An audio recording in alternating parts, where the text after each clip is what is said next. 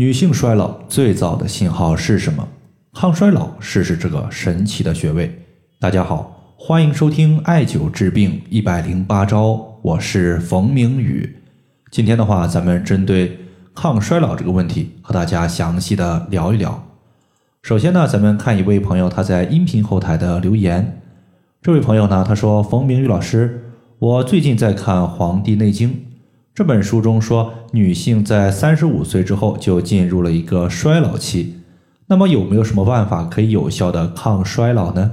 说到《黄帝内经》这本书，我相信中国人呢，很多朋友都是对于这本书是非常的推崇的。在《黄帝内经》这本书中呢，对于女性衰老的信号和标志，其实呢有着清晰的说明，即五七阳明脉衰，面始焦，发始堕。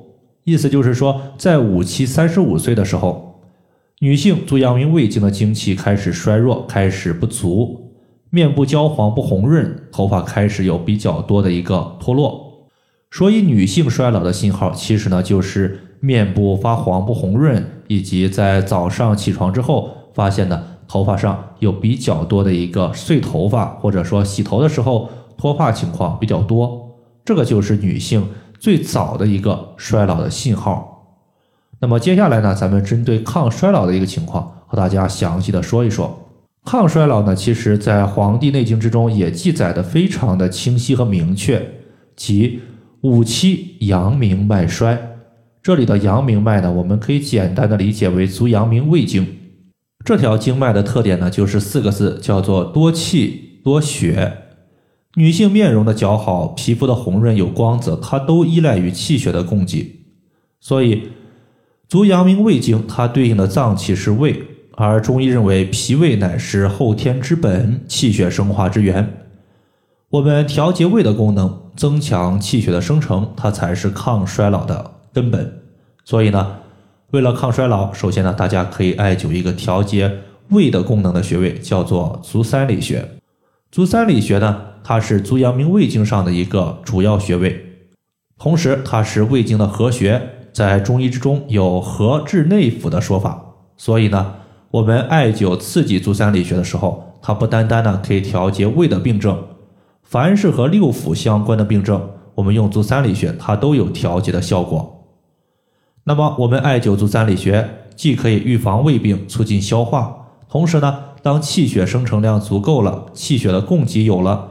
那么自然呢，它滋养我们的面部皮肤以及头发，它就不容易出现一些衰老的信号。这是第一个情况。第二个情况呢，就是除了足三里穴之外，抗衰老其实我们还面临着一个问题，就是后天和先天之间的一个关系。因为后天之本是脾胃，先天之本它是肾。作为先天之本的肾，它有一个主要的功能，叫做肾主藏精。它藏的是什么呢？就是肾精这个物质。肾精这个物质呢，它和气血之间是可以相互转化的。那么肾精多的时候，它可以转化为气血；当肾精不足、气血足够的时候，气血反过来呢，可以转化为肾精。所以，如果一个人肾精亏虚，我们的气血呢就要一直转化为肾精。那么此时呢，我们身体的一个气血总量是一定的。那么一部分气血转化为肾精了，那么。这个气血，它对于我们皮肤以及头发的滋养，它就减弱了。这时候呢，也就容易出现一些衰老的问题。所以呢，补肾精，它其实呢，也就是变相的补气血。在这里呢，为了补肾，我们可以选择一个穴位，叫做太溪穴。太溪穴它作为肾经的原穴，是肾的原动力之所在。艾灸太溪穴不仅可以补肾精，同时呢，对于一些肾亏所导致的问题，比如说。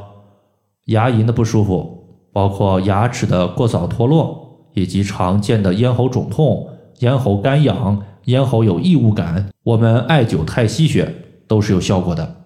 那么最后呢，咱们把太溪穴和足三里穴所在的位置，再和大家呢简单的说一说。太溪穴它是在足内踝尖儿和脚后跟连线的二分之一处。足三里穴呢，我们屈膝九十度的时候，在膝盖外侧有个凹陷。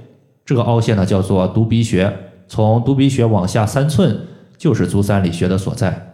最后的话，咱们再把今天所讲的内容简单的重复一遍，女性衰老的最早信号有两个，一个呢就是面部的焦黄，另外一个呢就是头发开始脱落。想要抗衰老，有两个重要的穴位，一个是足三里穴，另外一个呢就是太溪穴。